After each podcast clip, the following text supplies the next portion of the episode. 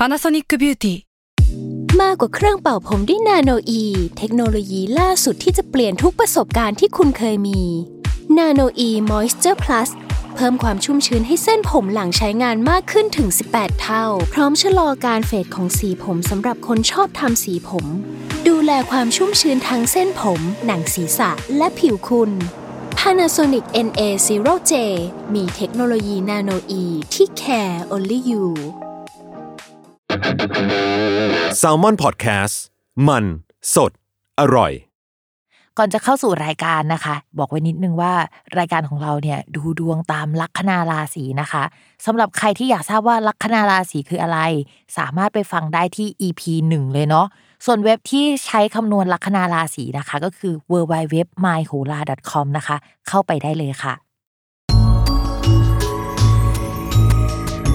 สตาร์ราศี ที่พึ่งทางใจของผู้ประสบภัยจากดวงดาว สวัสดีค่ะ ยินดีต้อนรับเข้าสู่รายการสตาร์ราศีที่พึ่งทางใจของผู้ประสบภัยจากดวงดาวค่ะสำหรับวันนี้นะคะก็เป็น EP ที่ 34 แล้วนะคะ ก็จะเป็นดวงของวันที่ 7 ถึง 13 มิถุนายน 2564 สำหรับสัปดาห์นี้นะก็มาอัปเดตความเป็นไปของจักรวาลค่ะ ฟังแล้วดูเบียวนิดๆเนาะก็สัปดาห์นี้นะคะ ไม่ได้มีดาวย้าย แต่คำว่าไม่มีดาวย้ายเนี่ยทุกคนก็อย่าเพิ่งชะล่าใจ แล้วก็คิดว่า เออ อะไรที่ผ่านมาอยู่ก่อนหน้านี้มันก็จะเป็นไปแบบนี้ในสัปดาห์นี้แหละ มันอะไม่ได้เป็นไปอย่างนั้นนะคะ ดาวย้ายอะไม่มีจริง แต่ว่าการเดินของดวงดาวมันก็ยังมีอยู่ แล้วก็มันก็มีแบบวิปริตด้วยนะคะ สำหรับสัปดาห์นี้มีดาววิปริตถึง 3 ดวงด้วยกัน โอ้โห เป็นช่วงที่อะไรก็ไม่ได้ดั่งใจ มันไม่เดินไปข้างหน้าเหมือนพายเรือในอ่าง มันไม่ใช่เรื่องเดียวด้วยไง ถ้าเรื่องเดียวมันอาจจะโอเค เราพอไหวอะเราไปได้อะไรอย่างนี้นะคะ แต่ว่าตอนนี้มันมีถึง 3 เรื่องด้วยกัน เดี๋ยวพิมพูดถึงดาวที่ทุกคนรู้กันอยู่แล้วว่าเขาวิปริตอยู่ในช่วงนี้ก็คือดาวพุธดาวพุธอะเขาจะวิปริตไปจนถึงวันที่ 16 มิถุนายนนะคะ จริง ๆ ถ้าสมมติว่าไปเปิดในเว็บอะมันคือวันที่ 16 มิถุนาแต่ถ้าจากแอปคำนวณที่พิมใช้อยู่อะตอนนี้มันเริ่มปกติแล้ว เราก็อ้างอิงจากเว็บเนาะเพราะว่าในพวกปฏิทินโหนะหมอดูที่ดูโหราศาสตร์ไทยก็จะอ้างอิงอันนั้นน่ะนะคะ ก็ดาวพุธที่ไม่ปกติแต่มันเป็นช่วงท้ายๆเนี่ย มันก็จะเป็นช่วงที่เออข่าวลงข่าวลือมันคงยังมีอยู่ แต่ว่าใกล้จะจางไปแล้วนะคะ หลังจากนี้เนี่ยจะเริ่มมีข่าวจริงมาบ้าง มีการประกาศอะไรออกมาบ้าง มีการขยับโน่นนี่ออกมาบ้างนะคะ หลังจากที่ก่อนหน้านี้เนี่ยมันไม่ได้ขยับอะไรสักเท่าไหร่ จริง ๆ แล้วแต่ก่อนเราก็จะเห็นว่าเฮ้ยภาพรวมใหญ่ ๆ มันขยับไปข้างหน้านะ แต่ภาพรวมเล็ก ๆ มันชะงงักกันอยู่หมดเลย แต่คราวนี้ภาพรวมเล็กๆอะมันจะเริ่มขยับแล้ว ในขณะที่ภาพรวมใหญ่อะ มันจะชะงัก สาเหตุที่มันชะงัก ถ้าเราพูดแบบดวงดาวเลยนะคะ ไม่ได้ไปมองด้วยเหตุและผลอะไรเนี่ย เราก็จะเห็นว่าตอนนี้ค่ะดาวเสาร์ซึ่งเป็นดาวที่เกี่ยวกับอสังหาริมทรัพย์นะคะ การบริหารกิจการบ้านเมืองเอยเกี่ยวกับทหารเอยเกี่ยวกับอะไรแบบนี้มันเริ่มเดินไม่ปกติแล้วนะคะ ก็จริง ๆ มันไม่ปกติมาตั้งแต่เดือนพฤษภาคมแล้วแหละ แล้วก็มันก็จะทำให้ภาพรวมในการบริหารจัดการประเทศอสังหาริมทรัพย์ การเกษตรเนี่ยค่อนข้างมีปัญหามากนะคะ ทุกคนสามารถไป Google นะคะ แล้วก็พิมพ์ว่าดาวเสาร์แล้วความหมายได้ มันก็จะมีหมวดของมันอยู่ว่าดาวเสาร์แปลว่าอะไร แต่ในดวงของประเทศมันแปลว่าเหมือนกิจการการงานของประเทศอะเราเราลองคิดดูว่าการงานของประเทศเนี่ย มีนิ่งมันคืออะไรอะไรเงี้ยก็จะค่อนข้างชะงัก แล้วมันจะชะงักไปเรื่อย ๆ หลายเดือนมากนะคะ ในช่วงปลายปี เพราะฉะนั้นเราว่าแวดวงอสังหาริมทรัพย์หรือการค้าขายบ้านหรืออะไรเงี้ยมันชะลอตัวแล้ว คือพี่ไม่รู้หรอกว่าก่อนหน้านี้มันชะลอตัวหรือว่า มันไม่ได้ชะลอตัวให้เห็น แต่มันชะลอตัวข้างใน แต่ว่าคราวนี้มันจะแสดงออกเป็นที่ประจักษ์มากขึ้นนะคะทีนี้ดาวอีกดวงหนึ่งที่มีความสำคัญไม่แพ้กัน แล้วก็มีผลเกี่ยวกับเศรษฐกิจของประเทศไทย ก็คือดาวพฤหัสค่ะ ดาวพฤหัสเนี่ยสัปดาห์นี้จะเริ่มเดินไม่ปกติแล้วนะคะ หลายคนอาจจะคิดว่าเฮ้ย ขนาดเดินปกติมันยังแย่เลยแล้วเดินไม่ปกติแล้วมันจะเป็นยังไงนะคะ ก็อธิบายให้ฟังก่อนว่า ดาวพฤหัสมันมักจะสัมพันธ์กับพวกเศรษฐกิจของประเทศ เวลามันชะงักเนี่ยก็หมายถึงว่าเศรษฐกิจมักจะชะลอตัวนะคะ ช่วงประมาณกลางกลางปีจนถึงพวกไตรมาสที่3อะไรอย่างเงี้ยเราก็อาจจะเห็นว่าเศรษฐกิจมันชะลอตัวในช่วงนี้บ่อยๆนะคะ เพราะว่าดาวพฤหัสมักจะมีการชะลอตัวในช่วงปลายปีเกือบทุกปี ช่วงนั้นก็มันไม่ค่อยเวิร์กจริงๆแหละทุกคน ช่วงที่ดาวพฤหัสถอยหลังอะมันก็จะบ่งบอกถึงว่า เศรษฐกิจเริ่มพังนะเฮ้ยมันพังอยู่แล้วใช่ไหมแต่ว่ามันจะพังเป็นที่ประจักษ์มากกว่านี้ สมมุติว่าช่วงก่อนหน้านี้มันพังในคนลากหญ้าคนหมู่ตัวเล็ก ๆ ใช่ป่ะแต่ว่าคราวนี้มันจะกระทบถึงโครงสร้างหรือแม้กระทั่งคนที่รวยๆอะก็เริ่มเห็นแล้วว่า เฮ้ยมันไม่ปกติเว้ยจากที่ตอนแรกรู้สึกว่าฉันไม่ได้กระทบอะไรมากอะนะคะ พิมพ์อธิบายนิดนึง จริงๆ พิมพ์อ่านเผื่อๆไว้ อันนี้พิมพ์ทดลองดูแล้วกัน แต่ว่าไม่ไม่ใช่การทำนายนะ แต่เป็นการทดลองของพิมพ์ พิมพ์ไปสังเกตมาว่าปีก่อนนะคะการที่เดินหน้าของดาวพฤหัสอะมันแปลว่าการขยายตัวได้ด้วย แล้วช่วงนั้นเนี่ยมันก็สัมพันธ์กับการที่มียอดของคนที่ติดโควิดเยอะขึ้นนะคะ และการหดตัวหรือว่าการถอยหลังของดาวพฤหัสในช่วงปีก่อนนะมันก็จะสัมพันธ์กับช่วงที่มีคนเป็นโควิดน้อยลง แต่ว่าคนก็ออกจากบ้านน้อยลงเหมือนกัน พิมพ์ก็เลยเอาแพทเทิร์นนั้นมาอธิบาย ดาวพฤหัสที่ชะลอตัวลงหรือว่าถอยหลังเนี่ยอาจจะสัมพันธ์กับเฮ้ยเศรษฐกิจที่มันไม่ดีจริง การไม่ค่อยมีคนออกนอกบ้านจริง แล้วก็ จำนวนของคนที่ติดโควิด หรือว่าจำนวนของโรคระบาดอะไรอย่างเงี้ยที่มันขยายตัวในก่อนหน้านี้ค่ะ มันก็ชะลอลงด้วย เดี๋ยวเรามาดูกันในช่วงสัปดาห์ถัดไปเนาะว่าไอ้คำทำนายนี้ที่พิมพ์ทดลองมันไม่ได้บายเดอะบุ๊กขนาดนั้นนะเอ้ยมันจะใช่หรือเปล่านะคะ ทีนี้พิมต้องอธิบายให้ฟังก่อนว่าดาวพฤหัสมันยังไม่ได้พักจริงๆอะค่ะ มันจะพักจริง ๆ ในวันที่ 16 มิถุนาเป็นต้นไป คือห่างจากวันปัจจุบันอะไม่นานหรอก แล้วก็ดาวพฤหัสจะพักอยู่ในตำแหน่งนี้จนถึงวันที่ 27 กันยายนเลยนะคะคือหลายเดือนมากๆเลยที่มันจะเป็นแบบนี้ ทีนี้ 27 กันยายนไม่ใช่ว่าพอหยุดปุ๊บ แล้วมันก็จะเดินหน้าต่อนะคะ แต่มันถอยต่อค่ะทุกคน คือดาวพฤหัสเนี่ยจะพักในตำแหน่งราศีกุมนะคะ จนถึงวันที่ 27 กันยายนนะคะ แล้วเขาก็จะถอยข้ามราศีค่ะทุกคนมาพักในราศีมังกรตั้งแต่วันที่ 28 เป็นต้นไปนะคะ ซึ่งตำแหน่งนั้นเนี่ยที่เขาไปพักอะเขาก็จะไปเจอกับดาวเสาร์เนาะแล้วเขาก็เป็นคู่ที่มันไม่ถูกกันอะมันจะเกิดการเปลี่ยนแปลงอะไร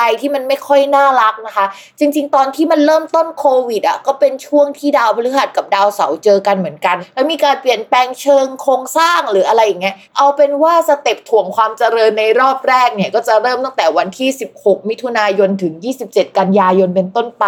แต่ไม่จบเพียงแค่นั้นนะคะ เราก็จะเห็นว่ามันถอยเรื่อย ๆ แหละก็ไม่รู้จะปลอบใจทุกคนยังไง ปลอบใจตัวเองแล้วกันว่า ถ้ากูรอดปีนี้ไปได้เนี่ย ไม่มีปีไหนที่น่ากลัวแล้วนะคะ บอกเลย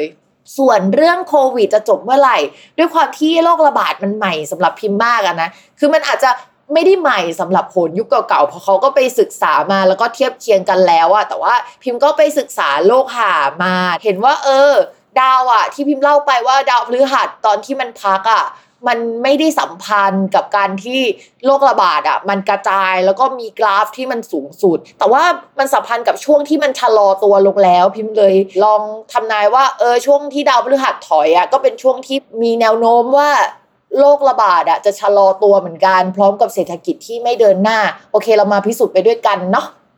อะเรามาเริ่มทำนายราศีแรกกันดีกว่า สัปดาห์นี้อลัมพบทเยอะมากเลยนะคะ แต่คิดว่ามันสำคัญแหละเลยเอามาบอกทุกคน หรือว่าเราจะพูดกันถึงเรื่อง BTC สักนิดหนึ่งฉันรู้นะว่ามีคนแบบว่าอยากฟังเรื่องนี้ ตอนนี้นะคะ ถ้าสมมติว่าเราดูการเงินเราก็จะดูไปที่ดาวศุกร์นะคะ ทีนี้ดาวศุกร์อะ เขาเดินไม่ได้แย่แล้วในช่วงนี้ก็บอกว่าอะไรที่มันเหวี่ยงสุดๆช่วงก่อนๆที่มันเป็นอะ มันจะไม่เป็นลักษณะแบบนั้นแล้วนะคะแล้วมองว่าคนที่ชอบทวีตโน่นนี่นั่นอะ เขาจะไม่ปากเสียหรือว่าแสดงทัศนคติลักษณะนั้นอะ ออกมาอย่างเช่นก่อนๆแล้ว พิมมองว่าเดี๋ยวหลังดาวพุธกลับมาปกติก็ไม่ค่อยมีแบบนั้นแล้วล่ะก็ต้องมาดูกันเนาะว่าเป็นยังไงนะคะ แต่ว่าอย่าเพิ่งเฮ้ยแบบดีใจไปนะคะ เรามองว่าปลายปลายของเดือนมิถุนายนน่ะเดี๋ยวดาวศุกร์นะคะเขาจะเดินเข้าไปสู่ราศีกรกฎทีนี้เขาจะไปเล็งกับดาวเสาร์ซึ่งเขาก็ไม่น่ารักกันสักเท่าไหร่อะตอนนั้นพิมพ์ว่าอาจจะมีข่าวอะไรออกมาอีกทีที่ทำให้ราคามันโดนทุบหรือมันมีการชะลอตัวหรือมันมีการ เบรกจากการที่มันมีประกาศหรือมีอะไรออกมา พิมพ์ไม่รู้เหมือนกันว่าอะไรนะคะ เดี๋ยวเราไปลองดูกัน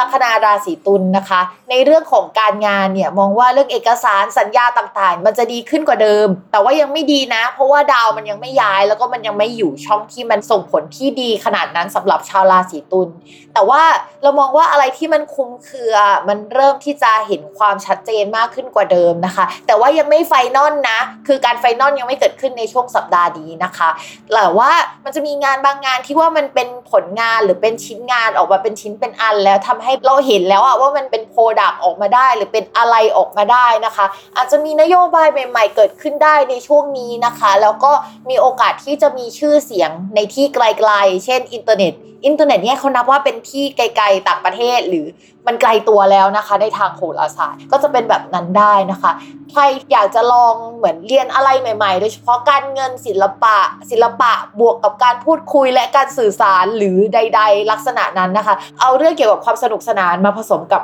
การพูดคุยอะไรอย่างเงี้ยก็จะมีโอกาสออกดอกออกผลได้ดีสำหรับราศีตุลในช่วงสัปดาห์นี้ แต่คราวนี้พิมพ์อยากจะบอกอะไรนิดหน่อยก็คือ สมมติชาวราศีตุลต้องทำงานร่วมกับคนอื่นเช่นคู่ค้าอะไรต่างๆนะคะมีแนวโน้มว่าบริษัทคู่ค้าหรือว่าคนที่ราศีตุลไปทำสัญญาด้วยอะค่ะ เขาจะเกิดการเปลี่ยนแปลงอย่างกระทันหันในช่วง 1-2 เดือนนี้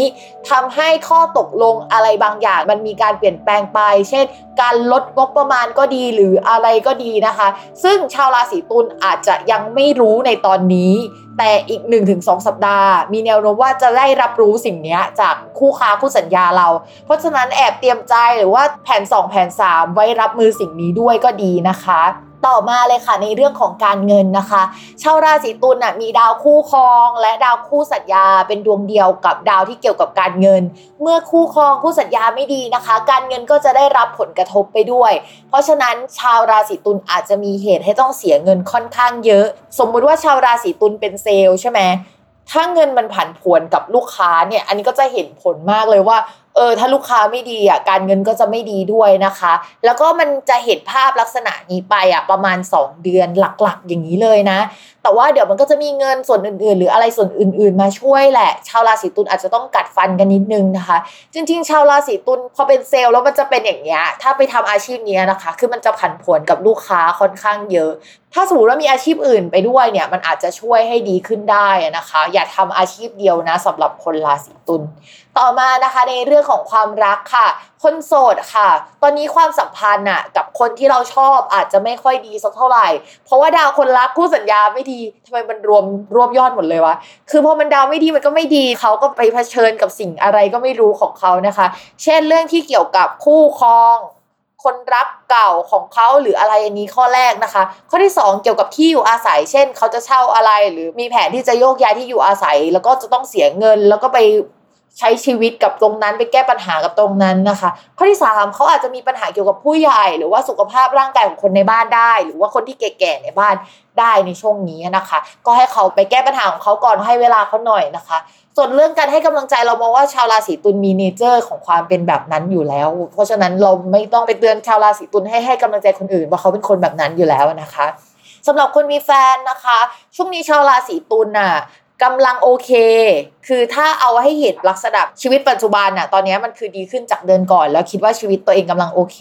แต่ว่าชีวิตของคนรักอะไม่ได้โอเคขนาดนั้นในช่วงนี้ แล้วก็เขาก็อ่อนแรงมากๆนะคะ โดยเฉพาะปัญหาเกี่ยวกับเรื่องงาน เรื่องอะไรที่มันดูสำคัญในชีวิตของเขาอะที่มันเป็นแกนหลักของชีวิตเขาอะนั่นแหละคือเขากำลังมีปัญหาเรื่องนั้นอยู่ ระวังเรื่องความห่างกายเรื่องเกี่ยวกับผู้หลักผู้ใหญ่นะคะ ปัญหาที่มันดูจริงจังอะที่มันแก้ยากๆ หรือว่าการแก้มันคือการพาไปสการเปลี่ยนแปลงที่เราไม่อยากที่จะให้มันเปลี่ยนแปลงอะ่ะ จะต้องมีการตัดใจจนเจ็บปวดอะไรแบบนั้นนะคะ เพราะฉะนั้นชาวราศีตุลก็ให้กำลังใจคนรักเยอะ ๆ เลยนะคะสำหรับคนที่มีแฟนแล้วหรือว่าช่วงนี้งดทะเลาะหน่อยเนาะอย่าพูดอะไรที่มันทำให้เจ็บช้ำน้ำใจหรือว่า ถ้าคนรักทำพลาดมาแล้วก็อย่าไปซ้ำเติมอะ่ะเพราะว่าเดี๋ยวชาวราศีตุลจะพลาดกับเขาบ้างในช่วงปลายๆเดือนนี้นะคะ แล้วเดี๋ยวมันจะเข้าตัวนะคะ อันนี้พิมพ์เตือนแล้วนะคะ โอเค วันนี้เราก็จบไปแล้ว ก็อย่าลืมติดตามรายการสตาร์ราศีที่พึ่งทางใจของผู้ประสบภัยจากดวงดาว กับแม่หมอพิมฟ้าในทุกวันอาทิตย์ ทุกช่องทางของ s ซ l m o n Podcast นะคะ วันนี้แม่หมอก็คงต้องลาไปก่อน สวัสดีค่ะ